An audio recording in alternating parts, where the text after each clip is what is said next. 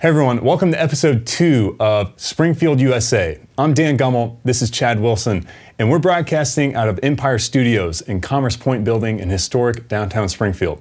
This is the show where we talk all things Champion City, Springfield, Ohio. Our guest on the show today is Rick White. He's a major leaguer, he's a legend, and he's awesome. Chad, I'm stoked for the episode today. I'm stoked. Let's do it. Dude, let's roll. Welcome to Springfield, USA.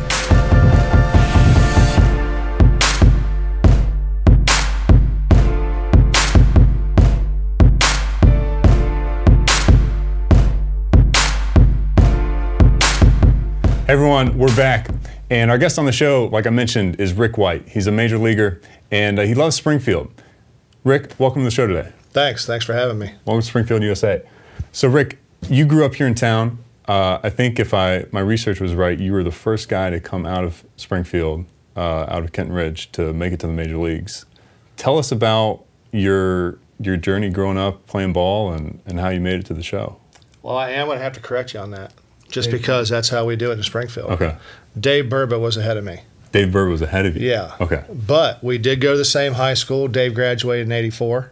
I graduated in 87. Then Dustin Hermanson graduated in 89. And then it went on down to Bealsy was 88, but Bealsy didn't make it to the big leagues, but we all went pro. And, uh, excuse me, I think, believe now Adam Eaton's the last one. And we still have Derek Toadvine from Kenton Ridge uh, in the Yankees organization, so that's pretty cool. What was it like? I mean, did you were you one of the boys who like you you just had dreams of, of playing major league ball someday? Or? Um, growing up, I played baseball my whole life. Yeah. Um, I was always a little bit better than a lot of guys. Um, I played multiple positions too. I actually like to hit. You know, it's like you see in the big leagues, the hitters always want to do something different. Well, the pitchers always want to be able to hit. Well, they took that away from me when I got to college. Apparently, I wasn't as good a hitter as I thought I was.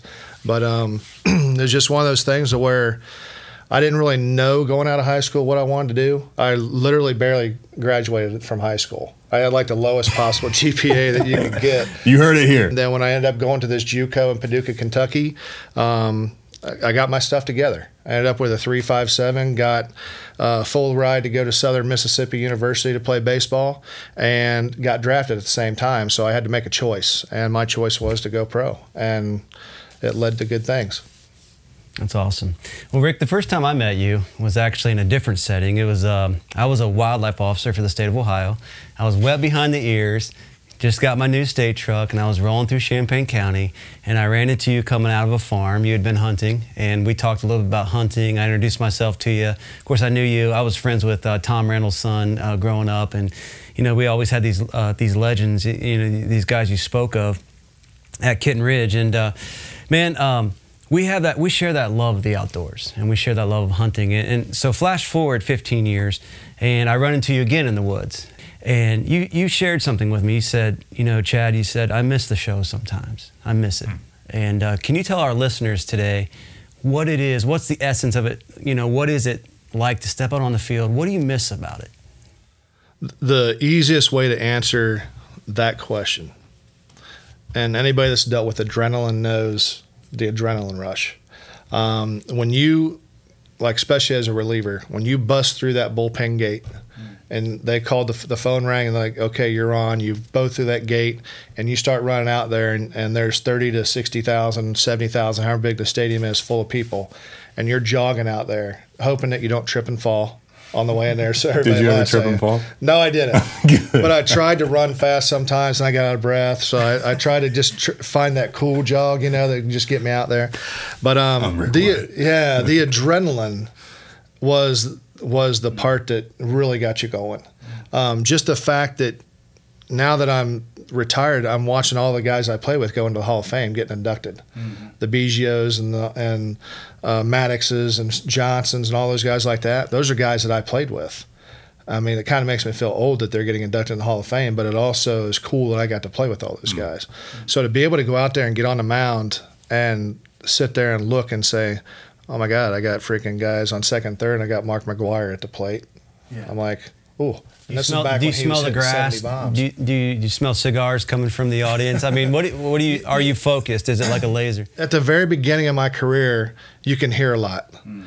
and then somehow you just train yourself to block everything out, and you don't hear anything until until you get that last out and you start walking off the field is when you start hearing the people above the dugouts yelling at you and stuff like that. But something happens. They call it the zone and being able to block things out. Um, when you get out there, if you train yourself to to block it out, you literally don't hear people.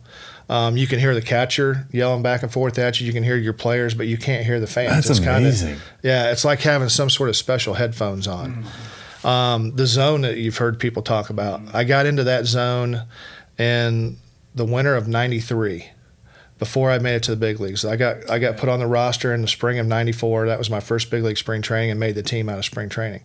I went from I was playing Puerto Rican uh, winter ball down in Puerto Rico. I got really sick, got food poisoning. Um, I was in the hospital for two weeks. Came out of the hospital. Um, they gave me a bunch of B12 to try to get me energy going again. Started working out, and next thing you know, I went from throwing 92, 93 to 98, 99 and I just got into this zone to where I can when I let go of the ball, I could see exactly where it was going. I can see what the hitter when he was swinging if the ball was going to miss his bat. It was the most unbelievable thing that I've ever experienced, wow. and I carried that all the way through half of '94 into June of '94. Um, and everybody kept asking, you know, how did, how are you doing it? What'd you do? I was like, I don't know. It just happened. Mm. I never got back in that zone at that one particular zone where you could see every little tiny micro of what was going on, never got back into it. But in 2007, uh, when I was with Houston, I was kind of there because I could see when people were going to swing and miss. I wasn't like lock lock like I was that one year, but 97 was probably my start of, if not my best year. I didn't give up a run the entire spring with Houston. I didn't give up a run until May, into May, going into June um, that year, and then I ended up getting a, a, herniated disc in my neck and couldn't feel the ball, and that's mm-hmm. kind of what started the downslide of my career. Tell me, uh, tell me like a story that that you remember, like, like what what was the first time like stepping out on the mound? The first time, well, the, I remember the first two times actually. The first time uh, was my first chance I had to pitch when I was with Pittsburgh in 1994. We were playing at Candlestick Park against San Francisco Giants well, if you can remember back that far, which you guys are kind of young, um, the three hitters that I had to face to come in to get this save was Barry Bonds, Kevin Mitchell, and Matt Williams. And Will Clark was uh, on deck in the four hole. And I had to try to get three outs, and we were only up one run. And I remembered the first batter I faced was Matt Williams, and he hit a ball right back by my foot and I went down to get it and I, I got mad and I turned around and our second baseman was standing right there. They had had the shift on back in 1994 when we didn't even really do shifts, and he was standing right there and caught through it. I was like, oh, okay, I got a defense back here, so I don't have to do this. And then I ended up doing it through that, but um, that worked out good. I got my first save, but then the next one. We Wait, so did to, you get Barry Bonds out? Yes, I actually did very good against Barry Bonds my entire career. Really? Yes, I did. Um, but the the funny thing was, is my next one that we went to Colorado, and that's when they played at Mile High Stadium before Coors Field came around, and it was an old there was football, so you had one side and one side. Well, I got out there and they were yelling back and forth. The fans were, so I started I started going back and forth on the mound. When they yelled this way, I'd go this way. When they yelled, and I was just rocking. And the umpire told the catcher, uh, Don Slaught, goes, go out and tell him to quit moving, because I was going to get called for a balk, and I was going to end up losing the game on a balk because I was sitting there going back with a tomahawk chop back when, when they did that. Um, but yeah, it was. Um, like I said, it's hard to explain it until you get in in front of everybody and feel it. But um, that's the kind of stuff I missed about the game. Who's the toughest batter you faced in your career? I get that a lot, and, there, and there's a lot of believe it or not, the power hitters aren't the toughest ones. Really? No, because they usually have a big enough swing that you can get inside or get away from them. Um, Wade Boggs was tough. Tony Gwynn was tough. Your 300 lifetime hitters that would sit there and foul the ball off until they got what they wanted. Um, I remember my rookie year, I had to face Tony Gwynn, bases loaded. We're down one, or we're up one run, bases loaded, two outs. They bring me in the game. They didn't want to bring me in because I just threw two days in a row. He had done fouled off 15 pitches. And Don Slaught come out and goes, What do you want to do? I was like, it's 3 2. I said, I don't want to serve up a fastball right here. I said, I'm going to throw a split right down the middle. I haven't thrown a split the entire season. Nobody knows I throw it, and let's see what happens. He hit it for a triple, bases clearing triple down, down the first base line, and he come out after that. He goes, Well, that didn't work. but he was probably That's the why he's a overall toughest. Yeah, Yeah. that's why he's a Hall of Famer, exactly. Uh, so you threw a split. I did. I ended up having Tommy John from it, so then I didn't throw it again until the very end of my career. So it was one of those things where I, I it was more like a very hard forkball, knuckleball type thing, Yeah. And it was really hard to control. So I didn't throw it that much, but when I did, it, it ended up messing up my elbow. So I had Tommy John in December of uh, '94, and was back ready to go in '96. Rick, uh, my brother was an all-state pitcher for Kenton Ridge, and uh, I remember him coming home from school one time, and he said, "Hey, Rick White was at school today, and uh, he was doing a pitching clinic, and you were placing the ball um, on on." You would you would call where you would place the ball, and he was just fascinated the control that you had. Um, can you speak to how you developed that control from a high school kid to, you know, through that? It was, I think, um, and I tell my son this now because I try to get him to play a little bit more baseball. He's he's more into the the bowling, basketball, stuff like that. But um, back when I was a kid, they had this thing called the Johnny Bench throwback. We had that out in my backyard, and every day I would go out there and throw and try to hit different spots on that net and just work on catching the ball, work on my mechanics. And that's how my dad taught me to, to go out and be able to do it because he played softball a lot. So he goes, if you go out here and throw, and I started actually when I was a kid, I had really good control.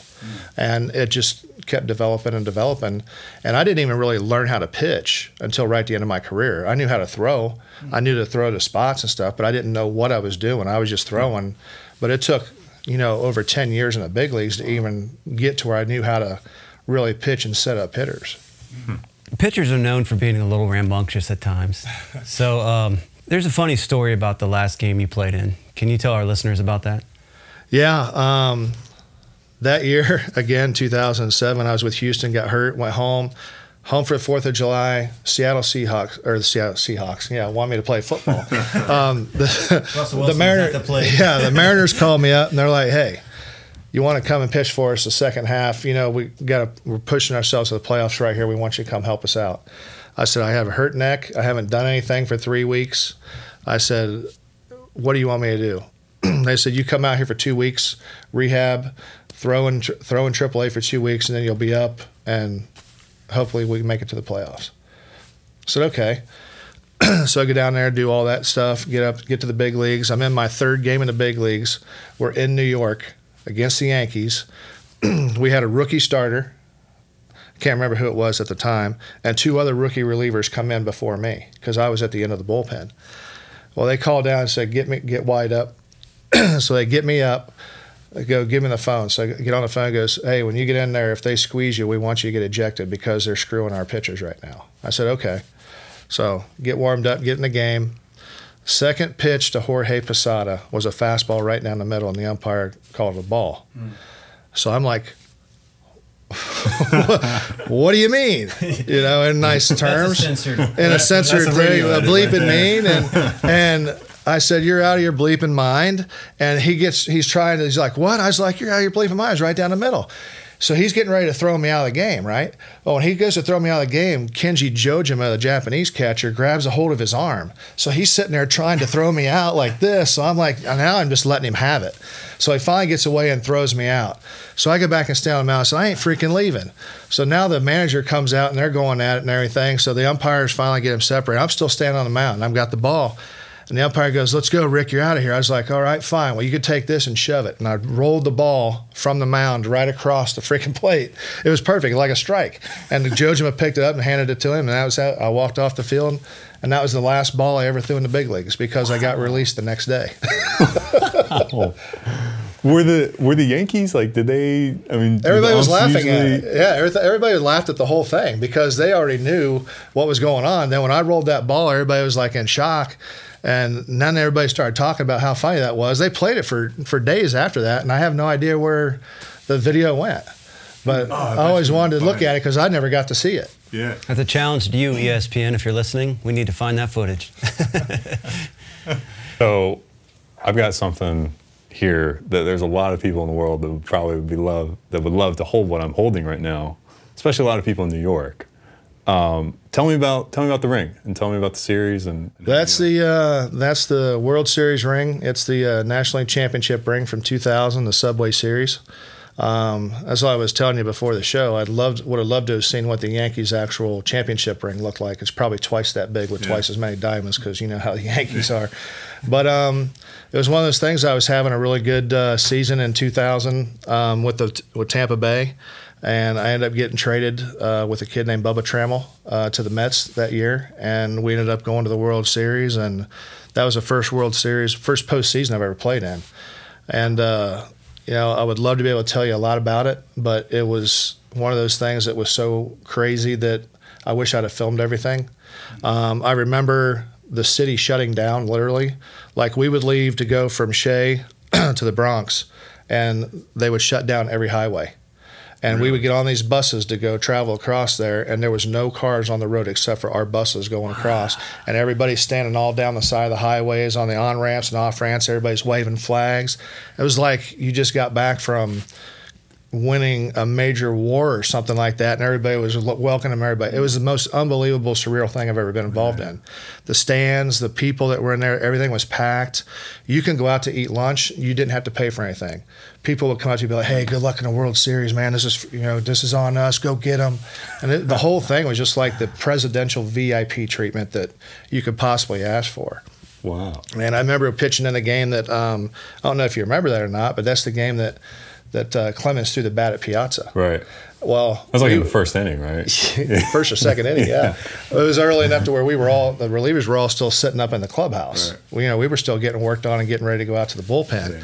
And Franco goes, "Let's go, boys! Pitches are clearing." So we all start running down the thing. We get out there and. Everybody's already done because we had to go through the thing down the tunnel, back up and out of the field, and everything's already stopped. And it's like we're in the World Series, and everybody's like freaking going nuts. And what happened? He threw the bat at him. Like Clemens is out there. You had no idea what he did. I mean, he was so focused on what he was doing that he looked like he He, was yeah, I remember. he was in another world. I remember I, I watched the YouTube highlight actually recently, um, and he he's mouthing. He's like, "I thought it was the ball." Right. And everybody's like, you don't throw the ball at the batter Don't throw either. the ball at the batter either. And it's like this very sharp, pointed, broken Yeah. bat. You know. Yeah, he threw a shard at him. Yeah. But um, yeah, but so that that all ended up going away pretty quick. So we went back up, and everybody's like, "All right, we got to hurry up and get ready and get down to the bullpen in case something else happens." Well, I think the fifth or sixth inning, they called and got me up, and I ended up coming in that game after Hampton came out, and I did pretty good. ended up giving a, a broken bat single. They took me out of the game, and then the next guy came in and flushed my run. But that was my first game I ever pitched in a postseason. Was in a was, or besides the championships and stuff like that, was that was a an inning would have been scoreless, but I ended up giving up a broken bat single, and that guy ended up coming around to score. But In the World Series. in the World Series of the game that Piazza threw the bat, and it was like, okay, that's cool. so is that? I mean, is that? Is that? What's that mean to you? The ring, Or just the just the, whole, experience? just the whole yeah. experience. A lot of hard work paid off. Yeah. You know, it's like I said, I, I barely graduated high school. When I graduated high school, I was six foot tall, 160 pounds is what I wrestled my senior year. And the first year I got to college, I grew three inches and put on 60 pounds. Yeah. And I just worked and worked and worked. And um, I, I like to say that I'm in decent shape now. I'm in terrible cardio shape right now, but I'm stronger now than I ever was when I played. I still work out. I still try to stay in shape, and and that's what I try to teach kids now. You know, everybody's like, "How can I throw 90 miles an hour?" Well, you can't. You have to work at it. You're either you're going to be born with that gift of being able to throw, but you have to be able to work and work and work to get it harder and harder and harder. You can't just automatically do one thing and be like, "Yeah, I'm throwing 90." You know, you just got to work and work, and that's one thing I try to teach the kids now. So, Rick, we Chad and I we started this podcast because he and I are both very interested in speaking good words about our city, about Yeah. Springfield, and we know that you're very involved here in town. You were at Wittenberg for a while. Now you're with the Kings, uh, if I if I understand. Tell me about you know what Springfield means to you and, and why why Springfield for you when when there are definitely other options on the table. I've had I've had uh, heck even my friends when I come back, even when I was playing, I came home every winter. Always came back home. Always had a place here. Um, and I was telling you guys before, I still run around with the same guys I grew up with when I, from when I was a kid. My family's all here. I've got a couple aunts and uncles that live out of town, but my main family's here. My best friends are here. Um, all of our kids grew up together here. Um, I could have went and lived on a beach somewhere, lived in a warmer state. I like the transactions of the weather uh, for the hunting and the fishing and all that. Um, I played in a, every big city. Um, yeah. I don't like that. I don't like having to sit in a traffic jam for an hour. I don't like having to go three hours early to get somewhere or three hours get home three hours late because you got stuck somewhere. You couldn't get a ride. You know, just you can get from one side of Springfield to the other in 20 minutes.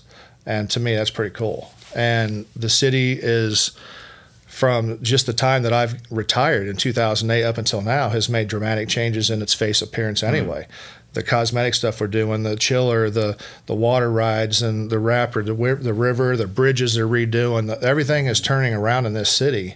And the only way that, that that's going to happen and keep happening is if we all stay here and we help it. I love taking my kids to the, the Champion City Kings games. Can you tell us a little bit about that organization, how it started, what your involvement is with it?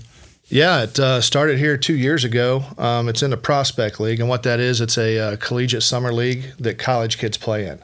Um, you have to be enrolled in college, and you have to have one year of eligibility left.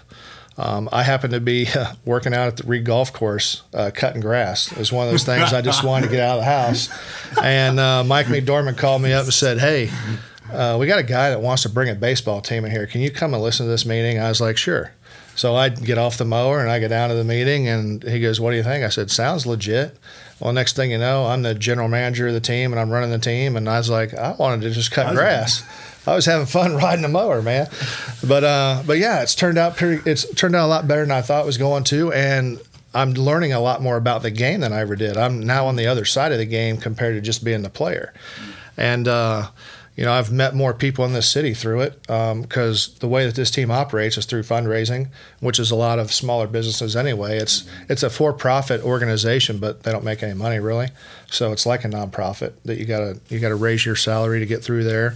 Um, we've averaged, you know, last year we averaged 486.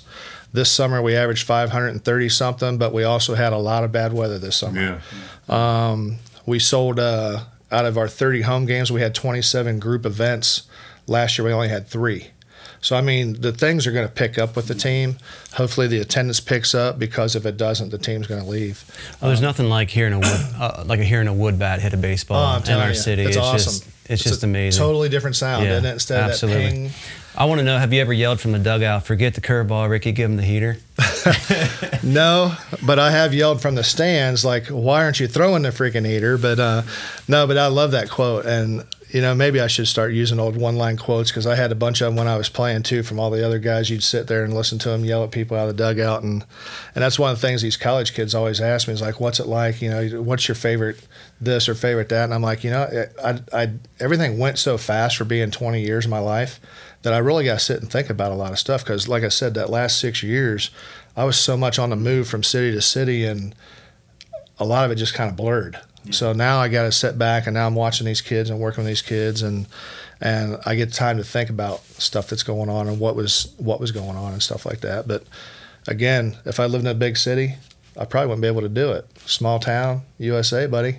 I can sit back and have a beer and think about all kinds of stuff. Yeah, that's right. like Springfield, USA. Yeah, like Springfield, yeah. USA. So we'll be back in just a second to play our weekly trivia game with Rick. But first, here's a word from our sponsor. Hey everyone, episode two of Springfield USA is brought to you by our friends at Lee's Chicken.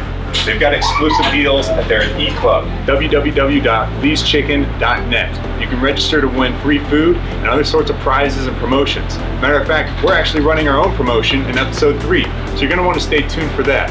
Lee's Chicken, episode two, Springfield USA. Well, welcome back. It's time to step in the ring with Davey Moore. This is our trivia game, weekly trivia game, where we uh, we go three rounds. We give a multiple choice question. If you get one right, we take a punch. If we get it right, or if you get it wrong, you take a punch. So, you ready? I'm ready. Let's do this. All right. I'm gonna right. I'm gonna ding the bell with with the World Series, the National League Championship. All right. Question one. All three questions are dealing with Harvey Haddix, the okay. legendary pitcher, legendary pitcher was born in Medway, uh, Lived in St. Paris. lived in St. Paris. Came up with Pittsburgh. Yep.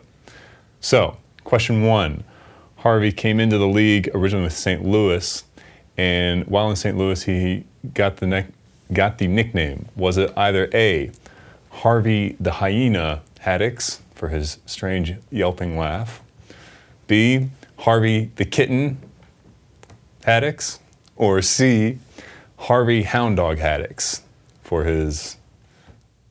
I've got to go with C, and I should have known that, but I'm going to go with C. Harvey Hound Dog? Harvey Final Hound answer? Dog. Final answer. Give him a punch. I got knocked out. Left You got knocked Left out. hook. Left hook. left Left hook. Was he the hyena? Davey. No, it's I'm not Harvey the charging the mound when Kitten. Rick Kitten? On the mound. Yeah. Really? You know this. Harvey the Kitten. Uh, it says here that he took his nickname from Harry the Cat Brecheen, Oh, I mean, the legendary pitcher Pretty for hardcore. St. Louis. Harvey the kitten. He yeah, looked I mean, like he was him, a little so fella, but I still Kitten. wouldn't imagine imagine him being a kitten. but All right, we'll see if you can get it back. All right. Um, He was a cougar. question number Kitten, two. Kitten. Question number two. So Harvey wins the World Series in 1960, playing against what team? He won two games, Game Five and one other game. Can you give me the name of the team and the game? the answer is no, Pat. Was it A? Was it A? The New York Yankees, the the team that he was playing against? Was he playing against A? The New York Yankees? Was he playing against the Dodgers, or was he playing against the Milwaukee Braves?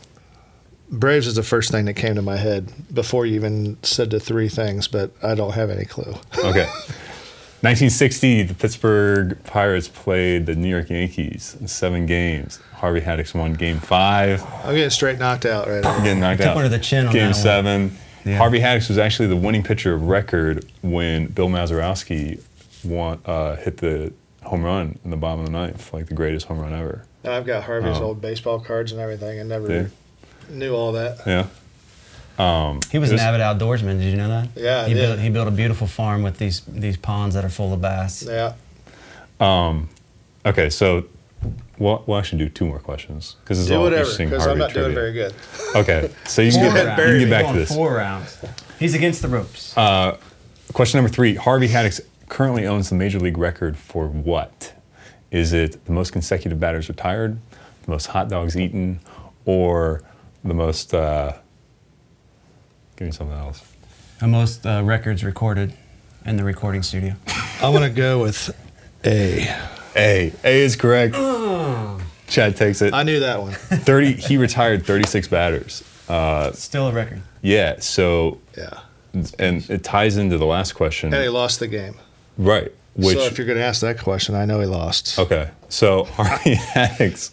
Yes. Harvey Haddix also pitched a perfect game uh, in which he retired all 36 batters and he lost it into the 13th inning Yeah. against the Braves. See why Braves were in my head? I knew Yeah. there was something in there that dealt with Yeah. the Braves. All right, so you're not allowed to look, Rick. Actually, I didn't look on the last one. Oh, I just didn't? kept going with it. I fe- had a feeling you were leading into it, Okay, but I won't look this time. okay, so uh, so Harvey, how many Golden Gloves does he have? Did he have? Was it A three, B four, or C just one? I always heard he was a really good fielder. Um, funny thing is, is did they give gold gloves back then? I'm gonna go with three. Yeah, three is correct. Three-time? All-Star, three-time Golden Glover. Nice. So Yes. straight from Springfield. So I batted 500 right there. There you it's go. Not too bad. Pulled it out. Take that anytime. Yeah. Awesome, Rick. We want to thank you for being on our show today. I just really appreciate everything you've given back to Springfield. and appreciate that you're vested here and that you're uh, giving back to Champion City Kings, to Kenton Ridge High School, to Wittenberg University. Uh, we have a gift for you and your family uh, from our friends at uh, Lee's Famous Recipe Chicken. Thank you, Scott. Free dinner. Thanks, Scott Griffith. Hey everyone, thanks for tuning in to episode two of Springfield USA. Our guest was Rick White, the former major leaguer who loves Springfield. This is where he's from. Next week, join us for Arthur Solomon. He's from Russia. He's an immigrant. He went to Wittenberg. He's now a local business owner. Rick, thanks so much for being on the show today. Thank you, man. Chad, I'm charged for next week. Find us, Springfield USA.